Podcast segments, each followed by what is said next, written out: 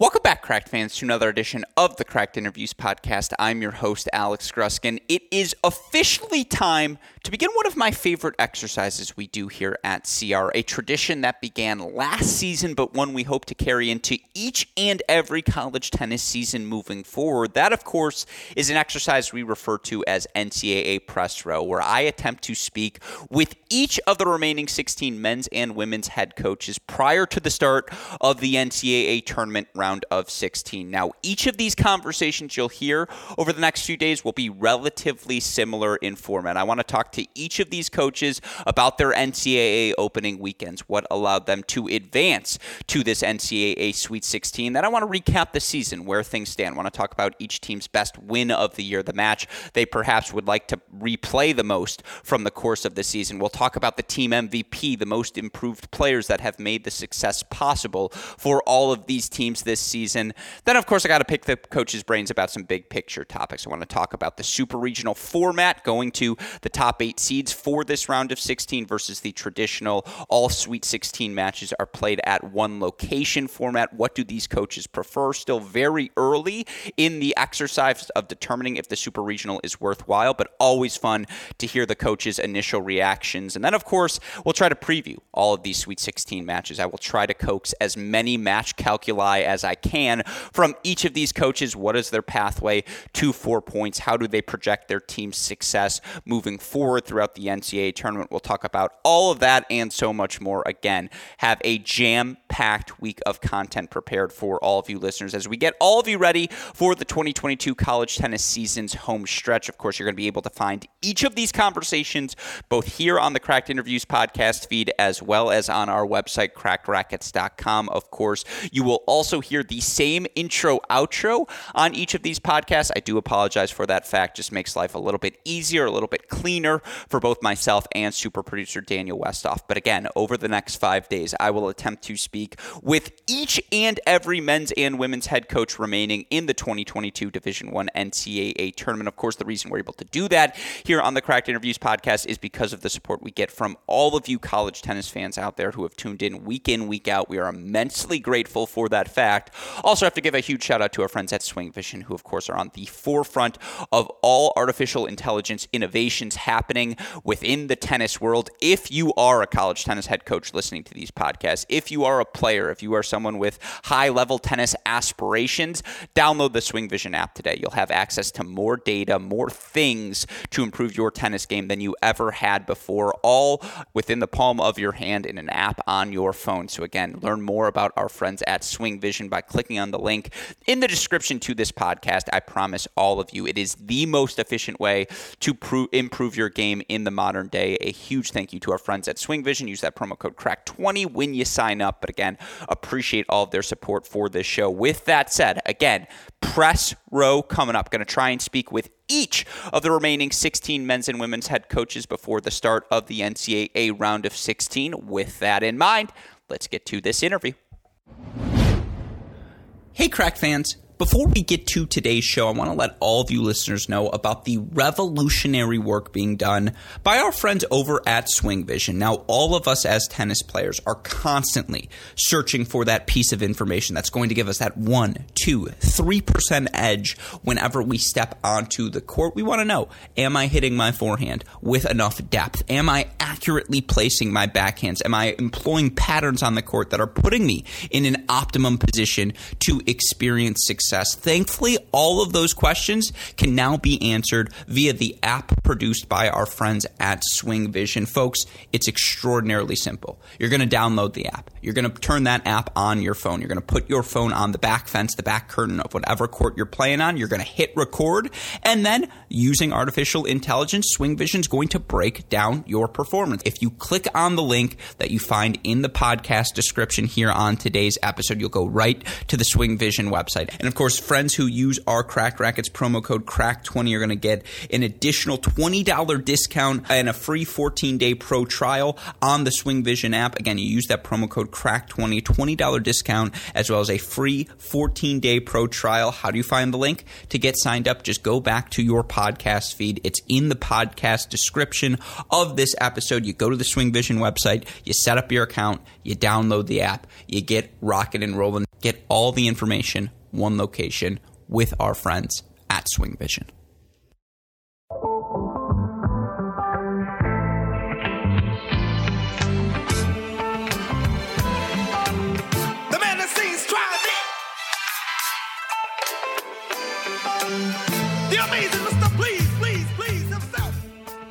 Joining us on the podcast once again today is a returning champion here on our Crack Racket Show, a man whose team has reached a second consecutive NCAA Sweet 16 with their 4-1 victory over Tennessee last weekend. Welcome back to the show, NC State women's tennis head coach Simon Earnshaw. Coach, congratulations on the victory. How are you doing today?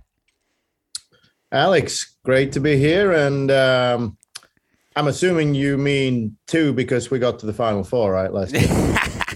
True. You know, we were going to work our way there, but I figured, you know, it's a second consecutive Sweet 16. That's where you start, right?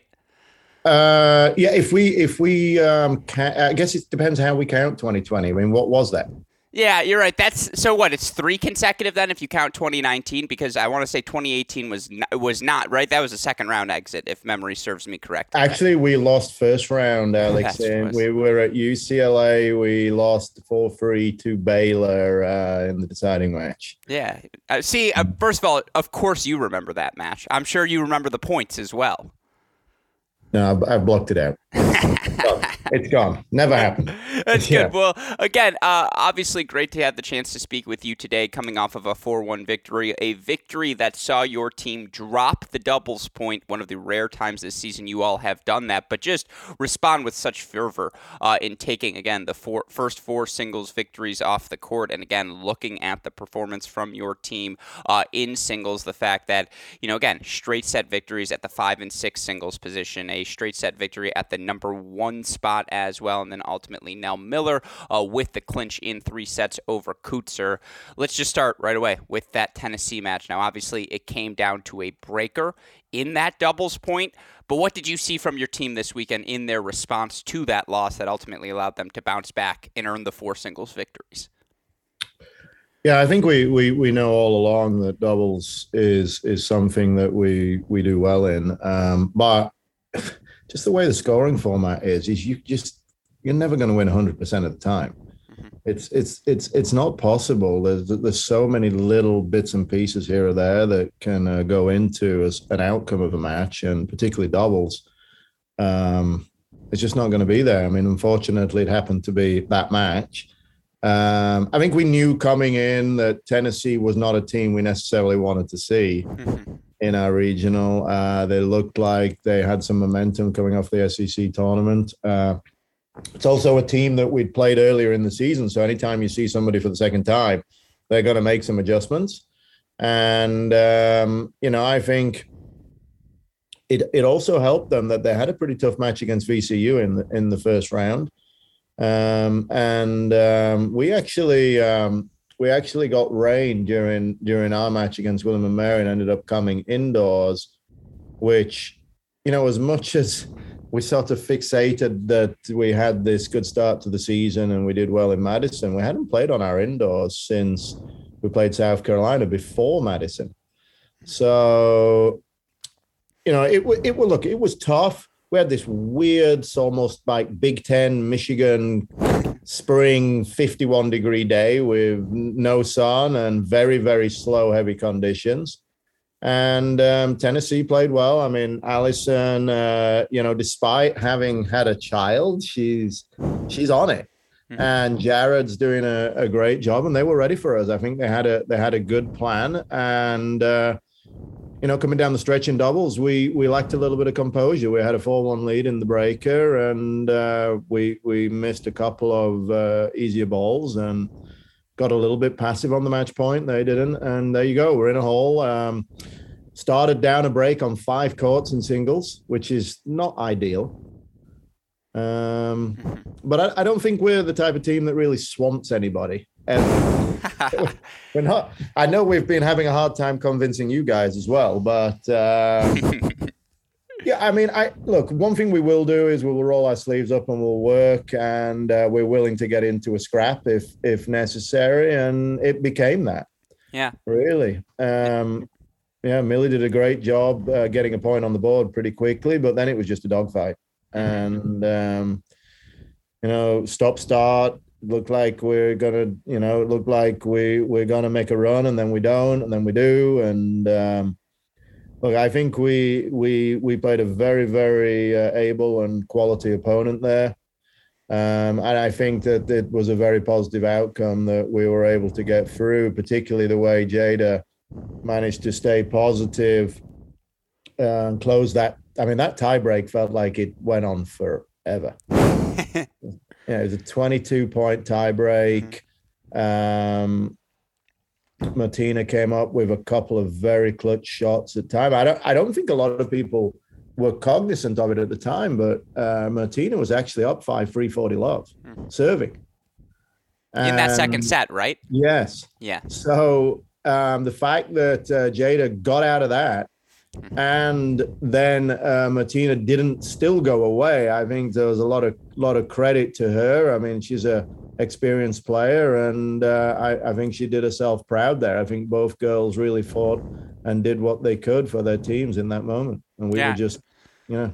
Yeah, no, I mean, again, it was an outstanding match, and you know, you talk about your team playing close matches throughout the course of the season. I think I was looking through, and I want to say there were 5 shutout, maybe 6, 7 shutout victories for you all, but plenty more 5-2, 4-3 type matches. And, you know, again, looking through your team's record throughout the course of the season, and for listeners who don't know, you all are now 25-5 as we enter the round of 16. 3 of those 5 losses were 4-3 matches. One of them was a 4-1 loss against North Carolina that, if you were at that match, as I was at the National Indoors, that was also essentially a 4-3 loss for your team. And again, 4-2 in that final against Virginia, a match that could have gone either way. Playing that many close matches, burden or blessing for you as the head coach? And how's the heart rate feeling this year? Feels like a burden at the time. Sure. I mean, I think one thing that's interesting this year is we've not played a match where we couldn't have won it late in the match and we weren't in position. That's not been the case. Even last year, we made a run to the Final Four, but there were matches, a match or two that we weren't actually in position. So the Virginia match was a 4-2 match, but we were up 2-0 and we split sets in all 5 coming down the stretch. So yeah, it's been a little frustrating. I think some of that is just the league. We have 4 teams in the top 6 or 7. We have 5 in the top 9. So unfortunately, you don't quite get the plaudits that you might get otherwise if you're in a different conference for having the season you're having. It's sort of like, you know, talking to Abigail yesterday, she's like, it just seems like it's not good enough. Yeah. Whereas we've just had a great season. And she's like, I don't really understand how to sort of grapple with that mentally. But I said, look, I mean, I think that just means that expectations are really, really high. And there's been a change relative to last year or the year before in that we're not happy to be potentially having the best season in the history of the program anymore. We want more. And, you know, I think it's been a bit of an oxymoron as our season. I think people felt we would go backwards, having lost Anna and Adriana to graduation.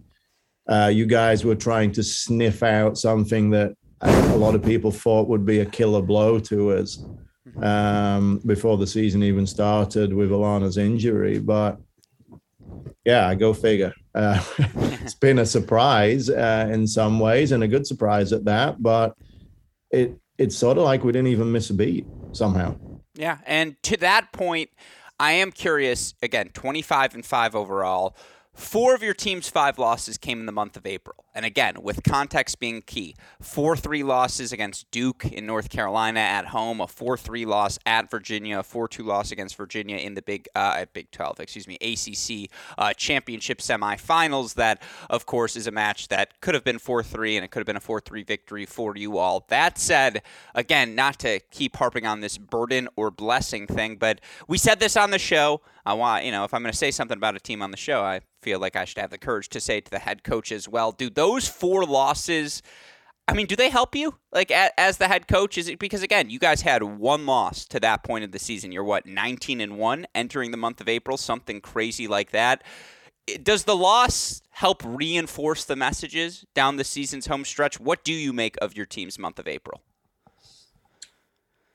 In some ways you could say it was coming a little bit. I mean, we were sort of, I wouldn't say we were staggering along. We weren't playing our best tennis in March. Mm-hmm. And there's a few things go into that. The season's long, mm-hmm. and there's a cadence to it that can stagger you at times. But we really, I think if you asked Jamie, he'd probably say we really should have won against Duke. There was something occurred in that match that I can never unsee. But, then you play enough matches, you see everything. I felt the UNC match was fantastic. We had a huge crowd here. I thought it was a number one versus number two at the time, which was only the second time that's even happened on our campus in any sport. I thought it was a great advertisement. It was a great match. It was played in with a great spirit. And, it came right down to it. In some ways, that weekend where we lost both matches 4-3, it didn't feel like we lost. It almost felt like, we did beat Duke last year, but it sort of felt like we're actually here now. And we've arrived in this situation. Virginia was tough. I think we were a little bit tired in that match. I thought we played a good match against Virginia at the conference tournament. We've not been great in the ACC tournament. We're actually perform at a way higher level in the NCAA tournament. We kind of laugh about it. You hear Pear laugh that he can't coach doubles, or at least you convinced him that he should just skip the doubles. Maybe we should just start skipping the ACC tournament. It might be a better thing for us to think about doing that. But the losses, I don't believe that not losing is a burden. I certainly at Armstrong, we had several undefeated seasons. And if you're going to be ranked highly, and especially if you're going to be ranked number one, which we haven't gotten to yet, that's an advantage. That's not a disadvantage. Mm-hmm. Depending on how you spin it and how you use it, it should be an advantage. Yeah, no, again, looking at your team, certainly they will feel battle-tested entering this NCAA tournament. And with that in mind, I kind of want to go through, again, the course of this season, help prepare everyone to watch your team compete this weekend. Let's talk about some of the players. Let's just start here. And I don't know if you guys have had your year-end banquet. I know a lot of teams do that, some before the tournament, some after. Who was the team MVP for NC State this year? So our Wolf is. Okay. Which is the year-end awards, is actually based on last spring and fall and winter. It's you're right. Sure. No, so you're like, okay, I give it to somebody who's not here? Yeah. I would. Now I'm not going to say who we get. We have a formula where we give the MVP to the person who's taken the most points. Sure. And had the most wins, makes it nice and objective, and I can't get in trouble with the players then. But I would say the MVP for us has really been the doubles as a whole. We lost, with Alana being out, we lost 3 doubles All-Americans from last year's team, and we've had our best year in doubles. 16-11 overall, by the way, for people who are wondering. You guys have lost 11 individual sets, just 3 doubles points this season. That's ridiculous. Yeah. Yeah, I think with our schedule and with the quality of our opposition, we've had a level of consistency this year that we've not managed quite in previous years. Even Alana and Anna struggled at times last year, particularly in the early going. They weren't quite as sharp.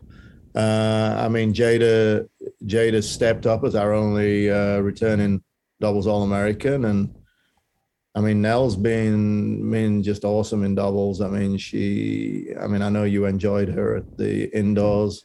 She's had her struggles in singles, which I think's coming around now. But in doubles, she's just, a very joyful, expansive player. I think one of the keys is doing well at free doubles. And I think that's really been the anchor of the lineup right there, whether we played Prisca with Sarah or we played Prisca with Sophie. Just kind of seem to be the same. And they've been very, very steady. And, so our doubles point, and I don't want to overstate it because there is an element of fortune in doubles. But for us to win at that clip, I think we're definitely playing our odds quite well for the most part, because it's really just a numbers game. Yeah. No, I mean, I made the whole argument early in the season about the most valuable points on the board, and I had you guys, NC State doubles as one of my top 5 most valuable points, and the crux of my argument, and looking at your results again, with the success you guys have had in doubles, it's just impossible to blow you all out. Like, you're not going to beat NC State 4-0 or 4-1. That's just not going to happen because, A, you guys are up 1-0 in 90% of your matches, and then, B, looking at the depth that you all have, whether it's, again, obviously been pretty strong up top as well, but you look at that core of the lineup, 21-7 at 2, 19-7 at 3, 19-7 at 4, 21-6 at 5. I imagine... again, being able to find different pathways to 4, and it does feel like all of these teams in the Sweet 16 have that trait to them. But, I know you are a numbers guy. I know you are a guy who likes to crunch the match calculus before each and every match. How difficult has that been for you this season? Well, the doubles has been there. Yeah, sure. The tough part is there were different types of the season when it changed. Yeah, I don't know whether that was indoors and outdoors. I don't think that was, but we've definitely had different calculus, as you guys like to call it. I think the thing is what happens if it all occurs on the same day with us? Mm-hmm. I don't actually think that's happened yet. We played a really good match in the kickoff against Wake Forest where we were just flying. Mm-hmm. Maybe one against South Carolina, right around in that area, but. It's definitely been variable, which is a little bit frustrating. And sometimes that's a factor of the opposition because our non-conference was pretty rugged. But yeah, I mean, I think the main thing is if we get out there and we've got the doubles really rolling and that actually does give us momentum into singles for once, which it kind of doesn't. It's very confusing, but, yeah, I mean, we can win and hold our own at almost any position throughout the lineup. Hopefully, it doesn't depend on the day. I mean, hopefully, now with school being over, I think there's a lot of distractions out of the way. I feel like we're going to play well.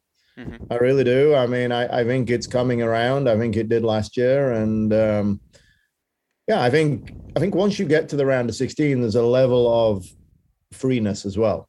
Sure. That comes with that. You feel like, okay, the second round is really tough. Yeah, that's an awkward match, and I wouldn't say there's a sense of relief, but there's definitely, it's like making the indoors, right? I mean, you qualify for that same level, and then okay, we've got here, and now we can take a bit of time, enjoy this, and and I expect Cal. And all the other teams in the round of 16 are going to play potentially their best match of the season, I would hope, at this point. Yeah, I mean, or maybe not. You're like, Cal, if you want to give us, like, your worst match of the season, we'll take it, I'm sure. But it's just not going to happen. Exactly. No way. I completely agree with you. And, again, all of these teams have improved throughout the course of the year. And with that in mind, who's the most improved player from start to finish this season for you all? Oof. That's a really tough question. There's a lot of good choices. Just looking at the numbers, I'd say Millie. Okay. And, of course, you're referring to Nell Miller, just for those who aren't familiar. Actually, no. No? So I got you on that one. Amelia Rajecki. Oh, Millie, you're right, Rajecki. Amelia. Sure. Okay. Yes. So Millie, I think Millie was right there in the early going. She had a couple of really tough losses at the indoors. Mm-hmm. Served for the match against Yalagada. Yep. And was she down 5-0 in the third against Kowalski and got back to 5-4? I was going to say, I think it was 4-0 because I don't remember it being 5-0. Yeah, but I mean, just couldn't get over the top there. Yeah. And, I think she's been one that, because of the expanded roster, she didn't get opportunities last year in singles. She played for us in doubles and not in singles. So it's taken her a little bit of time just to kind of get comfortable, but she was coming on strong. I mean, look, she physically is probably got the best motor of any of our players.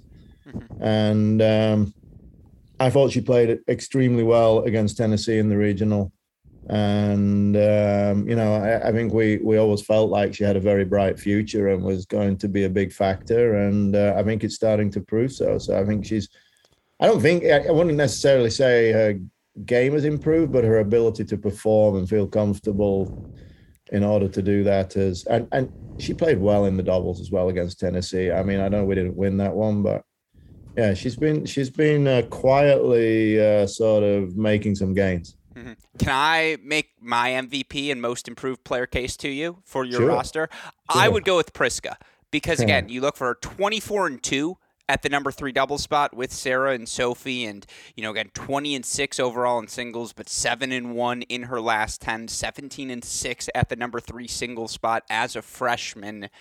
There's a comfort level with her now, watching her at the end of the season versus what I saw at the National Indoors. And, again, I know, first of all, the entire National Indoors was just a delightful experience just to watch your team compete. And obviously you guys earn pretty impressive victories there, 4-2 over Auburn, 4-2 over Georgia, two teams still alive now in the NCAA tournament. And even though Prisca had success, at the National Indoors, the word routine comes to mind. She just makes it all look so routine now. And, maybe she was that good walking into the door. Obviously, she was one of the top-ranked juniors in the world. But her ability to master the speed and the energy level of this college tennis game throughout the course of the year, like, to me, again, you talk about losing 3 All-Americans off of last year's roster and not having Alana. That Prisca was able to get up to speed and be this good this quickly, that's just that extra piece of depth where it's like, okay, we aren't missing a beat. Yeah, I mean, look, everybody loves Prisca. Yeah. She's such an infectious, positive kid, and she plays with a level of joy. I mean, practice, matches. I mean, she's just a cool person to be around. I mean, she had a lot of information to take up, and she's got a really big appetite. So takes a bit of time to digest everything. I mean, like with any freshman, you can be inconsistent at times. Mm-hmm. Maybe even saw it at the indoors. I mean, she lost to Tran in the semifinals. And then when we played UNC in the regular season, she beat Tran in a real barn burner of a match in front of a big crowd. So there's definitely been improvement with Prisca. And I think the interesting thing with her is there's a lot that she can do better. Mm-hmm. And she's excited about that. And it's no problem putting the time in. I mean, she'll be here knocking on the door and wanting to know information. I think in some ways, it's about trying to give her a little bit of a diet in that regard so it doesn't overwhelm her too quickly. But I figured you would make that argument. Yeah, sure. I am curious, again, as you look at this.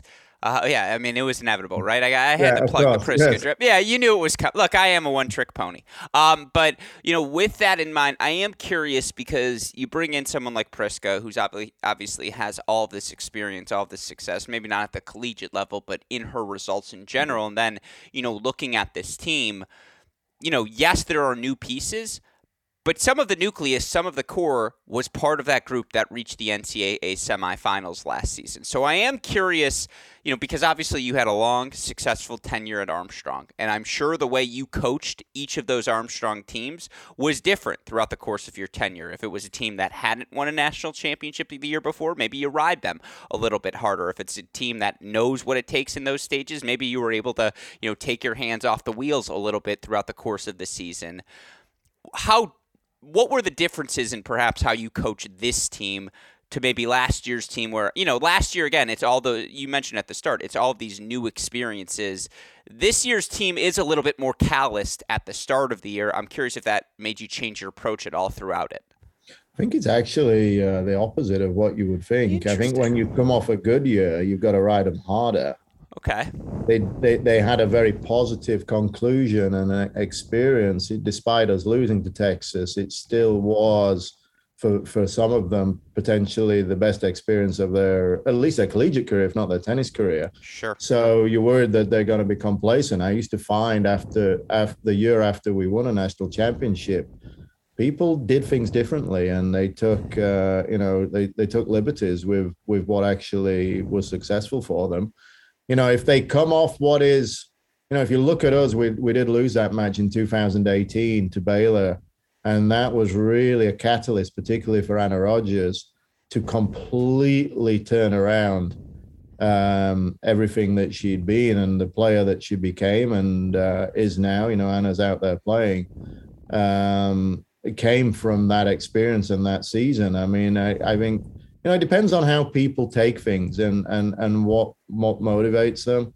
My biggest concern is that we stay grounded and that we keep doing what we've done to get to that point. And in some ways this year we had to compensate. We had to try and, I wouldn't say we had to try and do more, but we had to be better than we were last year because our margins and our experience were way lower.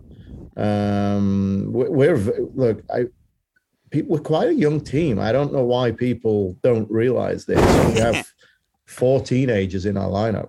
Yeah. And which makes sense because we lose so much from the year before. Something's got to give. Mm-hmm.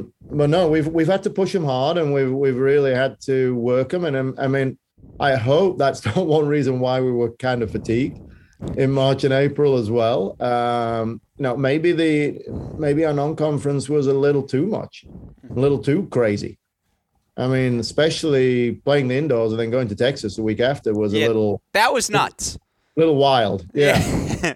The good thing, though, was there was a snowstorm in Kansas because we were supposed to play at Kansas 2 days before that, and everything got canceled. Mm-hmm. Now, Todd Chapman's going to be annoyed if he hears that, but sometimes you need something. Okay. To give you a bit of time. And I'm not sure, you know, we left Wisconsin and managed to get the last flight out of Chicago that evening. And I think some teams probably didn't leave until the middle of the day on the Monday. If that had happened to us as well, we might have been up against it that next week. But yeah, I mean, it's been different this year. We've had to teach things that the year before we had fifth year players that they just knew it. Mm-hmm. And, you have to adapt and sort of change how you communicate with them. I think half of them, I mean, like you right now, you hear me say three words and you're not listening anymore. So no, of course the problem is I'm looking up all my stats. And so I'm like, okay, where am I going with this? I'm like, okay, where am I going to get them next? Yeah. But to your point, I mean, again, it's interesting to hear about some of the breaks and some of the fresh blood and just the things you need to keep your team fresh, because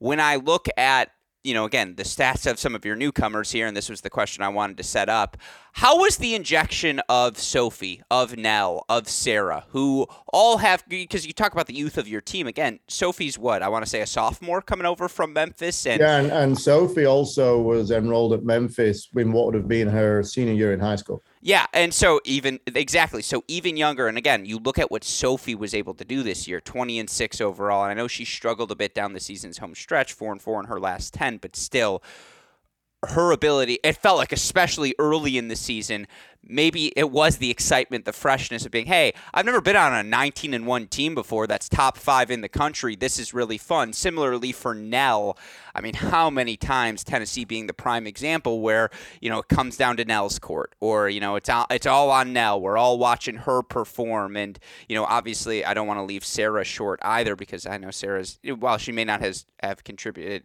the same way to the extent of those two, obviously when she's been called upon, particularly in doubles, she's always ready to deliver the goods. Did the infusion of new blood help? And I'm curious, again, not the first time you've gone to the transfer portal, but did it reinforce perhaps some positive connotations in your mind about doing that? Yeah, the transfer portal has, we could talk about that forever. And yeah, exactly. Hold on, I'll sit back there. There, all distractions removed. Let me just go and press refresh on it right now. Yeah. Look, Sophie's been really great. I think it was pretty clear early on when she was going to move that she was very interested in being here, and I think she was under no illusion what she was getting herself into. The late season stuff. I think when they're winning a lot, they expect certain things to happen, and they don't really know what's going to happen, and it can be really confusing. Like, yes. Okay, I've won all these matches. For example, why am I not moving up in the lineup? Is that well? Everybody else is winning matches. And I will say, look, one thing I was really impressed with is Sophie had what would for any of us that played tennis would have been a killer loss against Duke. Yes. And she bounced back 2 days later and beat UNC. I think that showed a lot of character. I think she's discovering a lot of things about herself and are different to the way that she potentially would have imagined it would be. Yes. And I think that she's shown growth. Nell, the thing with Nell is if we can just convince her to win the first set in singles, maybe we don't have these issues. I love watching Nell matches, though, because there is a creativity to, like, you're right. It always seems to end up at the same point, which is like 3-all in the third set. But the pathway to getting there every match is always so fascinating. Maybe not from your perspective, but certainly from us watching from afar. It's statistically not possible to split sets that many times. I mean, come on. Like, why do we keep doing this? And I felt against Tennessee, she was almost conducting the crowd at one point, or she just likes to bring in that just thrill or the drama. Yeah. Maybe she thrives on that. And if she doesn't make it difficult for herself, then that wouldn't be compelling in some ways. Mm-hmm. Look, she's had her, she had her struggles, but to her credit, she's working at it. And the hardest thing is to convince them that you don't see quick results and quick rewards. And it takes a while. I mean, it's like turning a ship around. It takes a while for it to turn. You can't just pivot. And it was getting that way for a while before it actually occurred, or you were seeing the outcomes change against you. So, and some of it is just being used to just the intensity of chasing all the time and all people chasing you. And I know everybody who plays it is going to give us their best shot. I'm sure that the other top teams get that as well. It's not like they come and don't try. They got nothing to lose. So it's a different mentality. And, the three of them have adapted well. And I think it's been different for them. And hopefully they would say that they've benefited. Yeah. I do want to ask one more about an individual on your team, and that's, of course, Jada, who has moved up to the number one singles spot. She's 16-10 overall in the year, winning about 60% of her matches. And again, I think if you ask most coaches, hey, you're going to win 60% of your matches at number one, number one's not where you make your bread. That's not where you make your bank if you're any coach. And so obviously, I think objectively that's been a good year for Jada and her and Nell, 20-3 in doubles overall this season as well. I don't want to say what's clicked for Jada this year, because obviously she was excellent last year. She's been excellent throughout her college tennis career. But in what, talk to, because I'm pretty sure, and correct me if I'm wrong here, does Nell still have one more? Nell still has another year. Yeah. And I imagine Alana is going to apply for a medical redshirt. I suppose it's up to her, but she has one more. Alana will be back next year. She'll be ready to go in August and September. This is what I like to hear. We're locking it in now. So all this point being, everyone else on the team is coming back. So you talk about having a young team. And by the way, we're not going to overlook you next year's preseason rankings. We have Gina Dittman coming across from Northern Arizona also. Yeah, you'll take all the point being, I promise, next year, preseason top 10. You can lock that in right now, maybe even top 5. No, but I'm sure we'll move down. Yeah, we'll have you at 22. Let's keep the tradition going. Yeah, just behind Tennessee. With Jada, because she's the one. This is her last run. This is her last go-round. And it's just – she has embraced that number one spot, in my opinion. Again, some of these things are they're not measurable. They're not quantifiable. But it does feel like she has captured that leadership role this year. And there was a bit of a vacuum on court, right? Because you do lose 3 All-Americans, and Alana's not there. Am I on to something there with that assessment? It does feel like Jada has stepped up and, not only playing in the number one spot, but that symbolically she has embraced and thrived in that number one senior leader role. I think we're thinking the same. I was going to use the word symbolic as well. Yeah. I think that the match against Martina was symbolic, that she's come full circle, not just in her time here at NC State, but from where she started at Auburn. Jada beat Sommariba in her first match in college when she started at Auburn. And, it sometimes that long and winding road doesn't go in a straight line, does it? Sure. But for her to have waited her time here through the pandemic, and then last year she played she was a soldier for us in the trenches playing number 4. And was a very, very difficult out. In fact, I think the only person that really got it was Shivatapan in there. And Shivatapan was playing lights out for Texas at the end last year. Hopefully she doesn't, but she'll probably be motivated from that this year. But Jada has bided her time. She's never complained about position in lineup. She's always understood that there were bigger, longer term goals. And all of a sudden, she was presented with that opportunity, symbolically in her senior year. And I think a lot of people are a little bit maybe even underwhelmed by her record. But I think the key there is if you go and look and see how many ranked opponents she's played, and then you look a bit further as to what was the average ranking of those opponents, she has played an insane schedule this year where it's just been top 10, top 20, top 30 player, one after another.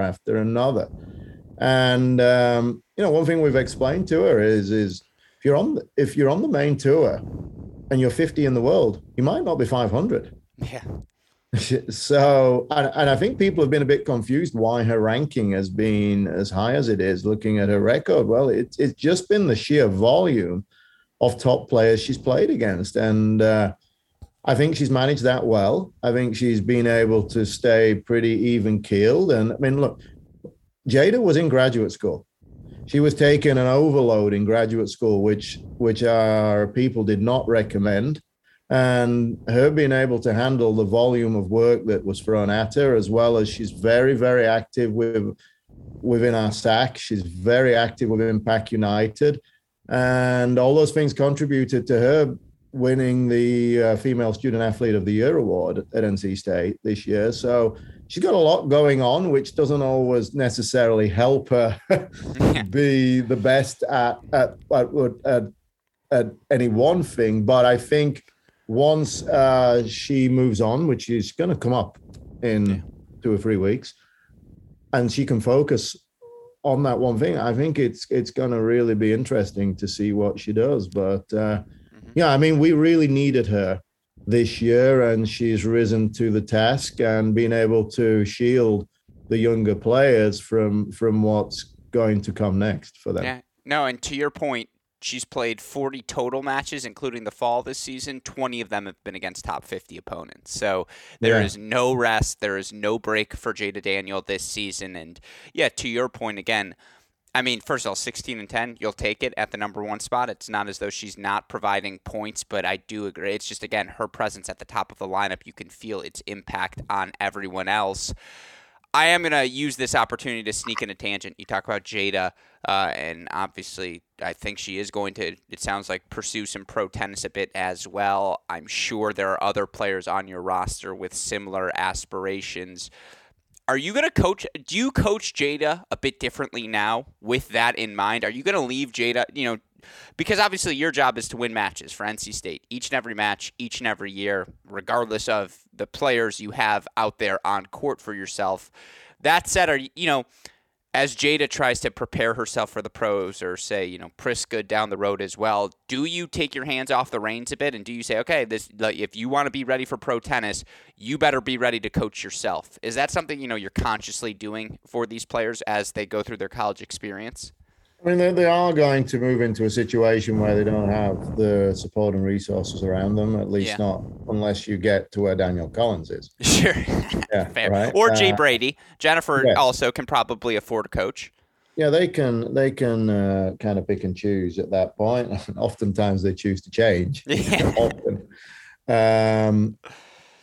No, I think the biggest thing for us is we've got to be able to give them a game that scales, and I think you see a lot of high level college players that are very, very good in certain areas, but they're missing a level of conduit where they can hit the ball at the level of the girls and ladies at the top of the tour, but maybe there's a movement piece, or maybe it's the serve that's not changed during their time in college. So I think it's important for us, and sometimes that might not actually give them the number of wins in college that they could have gone if we'd have just tried to win completely rather than try to evolve their game. But it's really a big picture, long-term thing that hopefully, if you do it the right way, eventually leads to desirable outcomes.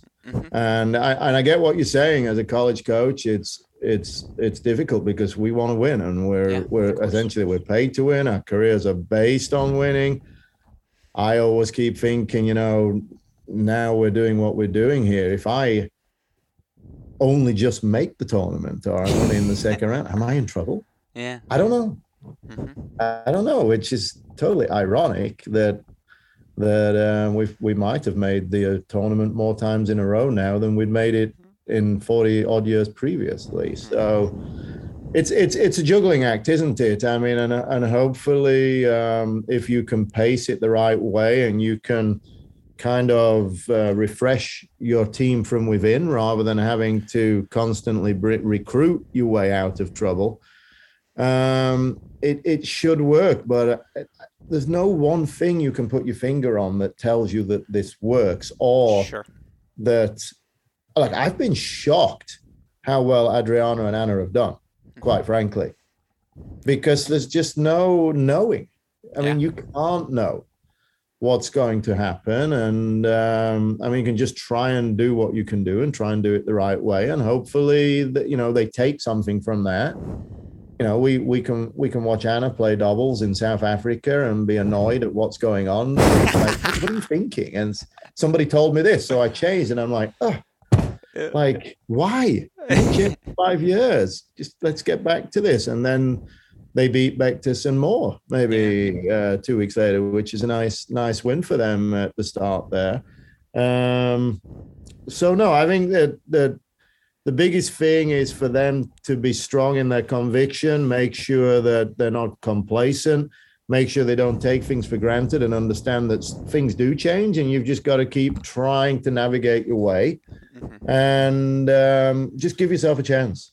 I was waiting for you to sneak in that win over Bectis and just a dig at my Wolverine roots. I knew it was coming. Don't worry, I was ready for that one. And by the way, I guess let's do this quickly. How about Anna? Like, I know we talked about this last time. Oh my God, has she been excellent? Yeah, sure. It's pretty cool. I think the big thing now is you get up into a certain level or a certain ranking, you've got to make that next transition. And it can be a bit of a closed shop at the top, where there's a certain number of players who are ranked top 50 or top 60, and they just play with each other and lock everybody out. Exactly. So this is going to be the most difficult transition now. But she's going to be able to play higher level events, and she might not win as much, but you don't have to. Yeah. So, let's see. I mean, it's fun.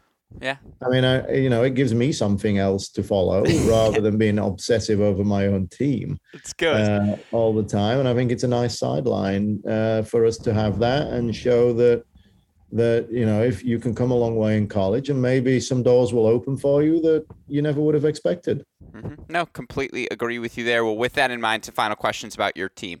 Best win for you all this season? Texas. No doubt? 100%. Yeah, makes sense. We wanted that one after the Final Four. Yeah, I bet. The problem is, did you use that bullet too soon? Should you have saved it for the NCAA tournament and been like, you know what, let's just save it for the final? Well, I think we might have shot ourselves in the foot a couple of times with that bullet as well. So fair. How about this? Match you'd like to replay the most from the season? Duke. No doubt. 1 point, one shot. Yeah, literally the same. Yeah, checks out. No, I would agree with you there. All right, super regional or the massive Sweet 16? The Sweet 16's not even close. Really? Not even close. The girls, and somebody was talking to me earlier today. Actually, it was a recruit that we have coming. I can't say because it's not signed yet. But she was saying, "Oh, you have it in Raleigh?" She was like, "Oh, I thought you were going to Illinois." And I'm like, yeah, it's confusing. Yeah, sure. It's a little bit strange. It's like, well, why didn't you do that last year? And then you're trying to talk about, well, they didn't want to travel across the country and do that. And it's like, yeah, it doesn't really make any sense. I don't get it. Yeah. I think the round of 16 is quite possibly the best day in college tennis. Mm-hmm. I mean, if it doesn't rain. Yeah, that's what I was going to say. A. B, the problem is, so, and this is the hypothetical that's been posed to me, and I'm sure you've heard this counter argument before. There are 26 people at a 9 a.m. match or a 9 p.m. match. The 24 sets of parents for all the kids playing, then me and maybe one other media member, depending on who's there at the time. You have to be the hardcore fans to attend those matches versus, again, you get to reward the Raleigh community who's been coming out to your matches all year long, and now they get – I know some students may be gone now, but they have the chance to watch you all compete one more time. There's also the idea – let's say Jada goes on a run or one of your doubles teams goes on a run. You're not going to be in Champaign for 3 weeks now. You'll be there for 10 days or whatever it may be. I mean, again, it's year two. I know you're a data-driven guy. We don't have enough data yet to make a firm assessment, but does any of that resonate with you? I mean, we played at Duke in 2019. It was a big crowd there. Yeah. Yeah, I mean, I'll give you that. I mean, hopefully we can draw this weekend. Mm-hmm. We definitely have done later in the season, and hopefully we can actually give them a win. We struggled with that one. Yeah. There's pros and cons. I mean, a 9 a.m. match is not really ideal or optimal in any way, is it? Or even the one at the end of the day. I'm not sure how we deal with that unless we somehow come up with some sort of mashup where the men and women split the matches and play it, some of them one day and some of the men the other day. There's a way that we can mix it up better. I definitely think we were filling our pass list. Mm-hmm. That's for sure in Orlando. I don't think that was a problem, but no, I mean, maybe we need continuity in it and it at the same place and at the same time every year. And we can build not just a following from each of the teams, but a local community following where that part can be better. And, you know, with that in mind, the super regionals do that because it's in your community. Uh-huh. And I guess the trick is trying to do it with some regularity, but how hard is it to get in position to host a super regional? Yeah. That's really hard. Uh-huh. I mean, you've got to do fantastic right off the bat, probably win two matches at the national indoors and then just keep going hard the whole season. So let's see how it goes this weekend. Let's see if we can market this thing and get it. The problem we have is there's three of them in our city. I know. The research triangle is now the college tennis triangle. Let's be clear. It's kind of crazy, right? Yeah. I had a call with the News and Observer this morning about just that. Like, how have we got three teams up there doing this at the moment and the same last year? And with that in mind, again, I know I've taken up more of your time than I promised, but Little Birdie tells me you, Brian, Jamie come together. The National ITA All-Americans, are now going to be held at the Cary Tennis Park moving forward. Talk to me about the impetus for that. What led to that decision? I think it's a natural place for the event. I mean, such an amazing community facility. A lot of people don't realize it's a public facility. Yeah. We have a really active tennis section here. I want to say Wake County, which is the county that Raleigh's in, Durham County and Chapel Hill. There's a tremendous interest in tennis, and tennis has increased in popularity, or at least participation, during the pandemic. Mm-hmm. So why not? We've not had the ACCs there. Yeah. And we've got that interest and level in women's college tennis in our area. So if we can collaborate together, and finally, I know we had an East Coast national event last year on clay, and really struggled with weather, but a big advantage that we have here is if it rains, we've all three got indoor courts, and Carey has them as well. So within 20-30 minutes we can just keep playing. Yeah. And it's an easy place to get to. I think moving around here is easy. It's next to the airport, right? It's like a 10-minute drive. Really close. They're actually going to build another facility of 55 courts near the airport. Really? It's coming up. It's going to have some of those other ball games as well. Yeah, the rhymes with trickle ball. Yeah, the ones we shall not speak about. Yeah. Anyway, ask Mike Manasse about those. He's trying hard. Yeah. But no, it's a natural thing, and I'm glad that we could all work together on this. And we actually host a really great event the weekend before it. So we're going to have 3 weekends in a row of fantastic women's college tennis in our area. And, I mean, that's awesome. Yeah, no, I'm really looking forward to it. Word on the street is whichever team finishes highest in the ACC, that team pays the bill for the year. That's just the other thing I heard. But maybe all right. Well, let me. Okay, so maybe if we can win the event, but we'll go on the algorithm and Brian's team finishes higher. So, exactly. Yeah. Just throw the right match throughout the course of the season so you finish just one spot lower than them in those final rankings. No, I mean, again, having played at the Cary Tennis Park, and, you know, it hosted club tennis national championships back-to-back years, and it's hosted a plethora of events. It's a gorgeous area, gorgeous facility. And, yeah, I really, again, you have the 3 teams. You have the various locations. So logistically, it makes sense. So I think that's something that college tennis fans are going to be very excited about. All right, with that in mind, let's talk Georgia match. 2019, they get you guys. 2020, you get them at the National Indoors. Last year, you knock them out of the NCAA tournament. This year, you get them at the National Indoors again. There's a nice little quiet rivalry forming between you, Jeff Wallace, NC State, Georgia. What's it going to take for you guys to advance past them this weekend? Well, I think you're hoping that they beat Duke, right? Oh, is it not Georgia? Am I blanking here? No, did I screw that up? Oh, no. It's out, yes. Yeah, that's what it is. I'm messing that up. Good call. You're right. I'm a match ahead here. I actually think there's been a rivalry between Duke and Georgia. Yeah. So that's a good match. Very true. By the way, leave all of that in. Super producer Daniel Westhoff, I'd like to be clear. This is like... You know, it's 12:30. This is interview number 6 of the day. So, you know, I'm cranking here. But leave that in. Cal, fascinating team. We're going to change that up. They're an up-and-down team. And, again, that's a team that's beaten Pepperdine multiple times this year. At the same time, you're never quite sure what you're going to get from that young Cal team. I'm sure you see shades of, to reference that, the 2019 team and your early NC State teams that were hungry and certainly had the talent. They got to come to Raleigh. What's it going to take this year? Yeah, I mean, this is a really cool matchup. I mean, yeah, it's maybe my favorite. You know, it's been very East Coast centric as our postseason schedule in the indoors and NCAAs since 2018, and so it's a new matchup. You know, Pear called me yesterday. He's trying to get information on Miami. Of course. It's unknown to him. And he said, listen, don't ask me about Cal, because one thing I can tell you is we play him 28 times and we'll lose to him 28 times. Yeah. And it'll be different every time. So that's great.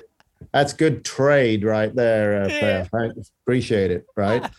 But we've seen some of their players, and yeah, I think it's nice when you get a refreshing change, and one that we didn't see at the indoors. I think it's going to be a good match. And I know Amanda's obviously got a very, very talented team. I mean, you know, maybe they've not been that up and down. Maybe they've just played a lot of good teams and, you know, on the day they couldn't get it through. I think it's going to be really tough. I'm sure there's other ones we would rather have in many ways. I think they're on the way right now, so they're going to be here for a couple of days, and they'll get used to the conditions here. And let's see what happens. I don't have any real thoughts about it other than that it's exciting, and I think the girls probably feel the same way as well. I mean, it's new and it's different, and that's cool.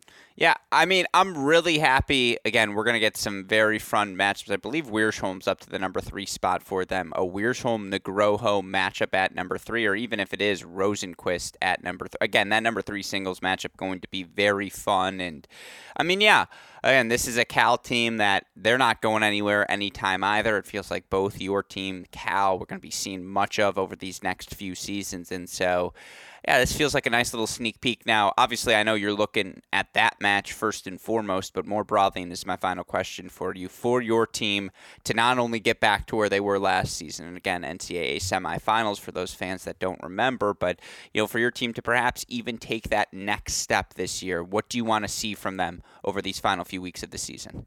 I think we got to play better. I mean, sure. You know, can we put it all together? I as good a season as we've had, I don't think we have had that one match or that one period of time where everybody was going on the same day.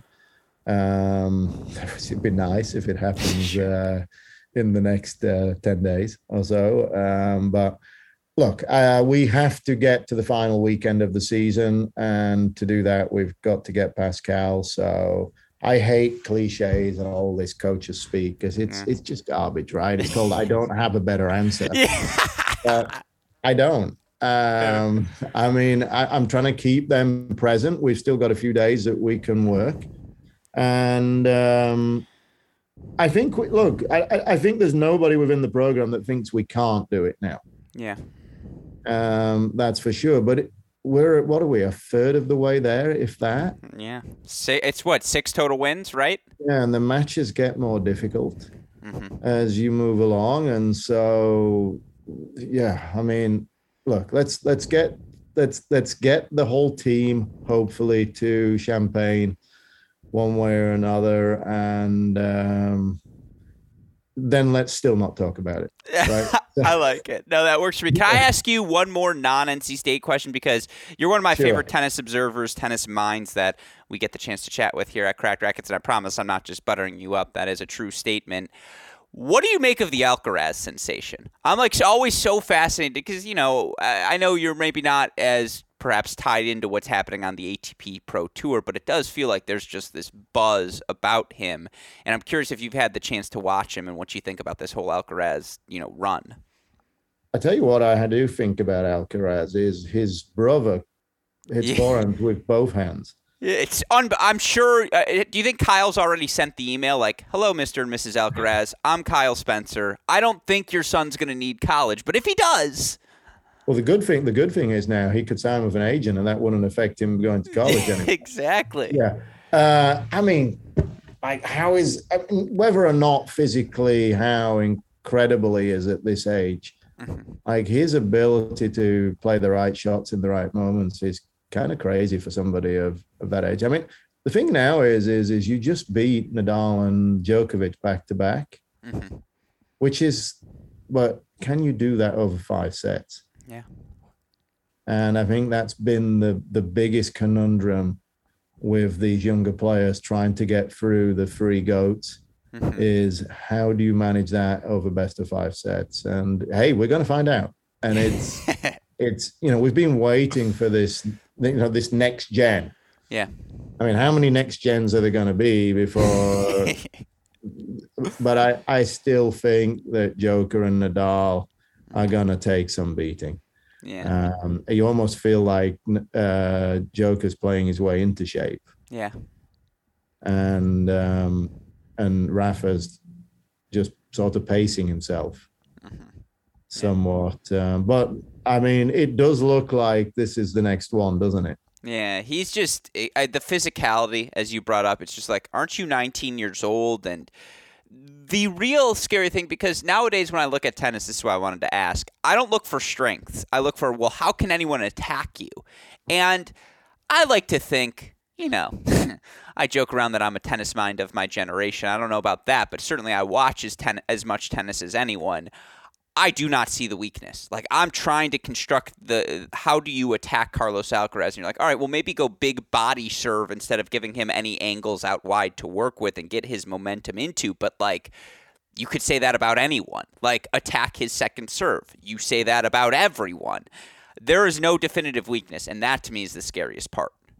He's like a hybrid of Rafa, and then with a bit of Juan Carlos Ferrero and some Albert Costa thrown in, and maybe some Bruguera. I mean, he can hit that insane wide kick serve. Yes, that Costa and Ferrero used to get them way out there, but then he can just hammer the ball as well, like Rafa, and he's got the movement and then the physicality and.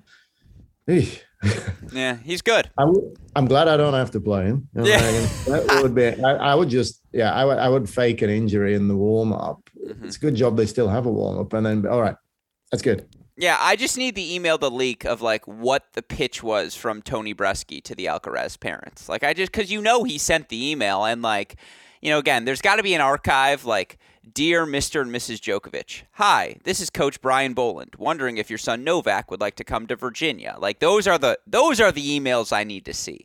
That's the stuff I'm looking for. But again, yeah, Carlos did not need college. He was ready. Why not try? Yeah, exactly. Yeah. You're never going to recruit the players you don't offer. And so I agree with you there. But with all of that said, obviously, I think all of us fans here of college tennis have enjoyed what you and the NC State program have offered to all of us over the course of these past few seasons and throughout your tenure, which is just a team that fights, a team that's on the rise. And you joked about it earlier, but you have raised the standard for what we expect and what is possible out of Raleigh. So obviously, Coach Earnshaw, thank you for taking the time, as always, to chat with us today. Hoping you and the team stay safe, stay healthy, and wishing you all luck as you take on Cal, not Georgia, Cal, here this weekend in the Sweet 16. So, Coach, always a pleasure to get the chance to chat, and good luck to you and the team. All right. Cheers, Alex, and look forward to seeing you, Halioris, and maybe even your other co-presenter. Whole team. It's going to be Chris J. We'll all be there in person. So, yeah, you can. I'm very much looking forward to it in Champaign. And, yeah, I will see you there no matter what. I hope we can be there with the team for you to critique us. Yeah. I appreciate that. Well, Coach, as always, take care. Yeah. All right. Cheers. Later. Another day is here, and you're ready for it. What to wear? Check. Breakfast, lunch, and dinner? Check. Planning for what's next and how to save for it? That's where Bank of America can help. For your financial to-dos, Bank of America has experts ready to help get you closer to your goals. Get started at one of our local financial centers or 24/7 in our mobile banking app. Find a location near you at bankofamerica.com/talktous. What would you like the power to do? Mobile banking requires downloading the app and is only available for select devices. Message and data rates may apply. Bank of America N.A., member FDIC. Hope all of you enjoyed my conversation with another head coach of a Sweet 16-bound college tennis team. A huge thank you both to this coach and every coach for taking the time to chat with us here at Cracked Rackets. Again, trying to set the scene for all of you listeners down the 2022 college tennis season's home stretch. I've been immensely flattered by the reception we have gotten from all of these coaches who are so willing to participate in this exercise. And again, try to set the scene. For all of you listeners, try to make sure you maximize your enjoyment through these final few weeks of the college tennis season. The plan here is to interview all 32 remaining head coaches. Now, it's only a success if we hit all 32. So I promise you, listeners, that will be our goal, as that is what we were able to accomplish last season. Again, you can find all of those podcasts here on this feed. You can find them on our website, crackrackets.com. A shout out, as always, to super producer Daniel Westhoff on the ones and twos. He has of an editing job to do this week, makes all of this content possible. So shout out to him. Shout out to our friends at Swing Vision as well. Again, learn more about the Swing Vision app by clicking on the link in the description to this show. With all of that said, for our fantastic guest, our super producer, Daniel Westhoff, our friends at Swing Vision, from all of us here at both Cracked Rackets and the Tennis Channel Podcast Network, I'm your host, Alex Gruskin. You've been listening to another edition of the Cracked Interviews Podcast. Stay safe, stay healthy. We'll talk to you all soon. Thanks, everyone.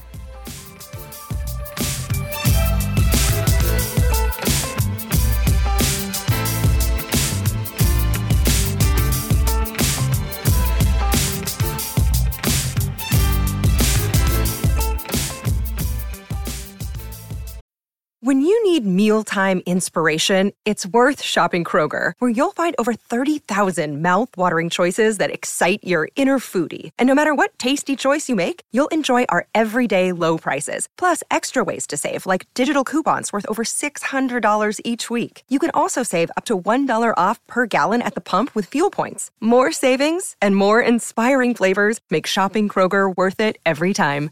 Kroger, fresh for everyone. Fuel restrictions apply.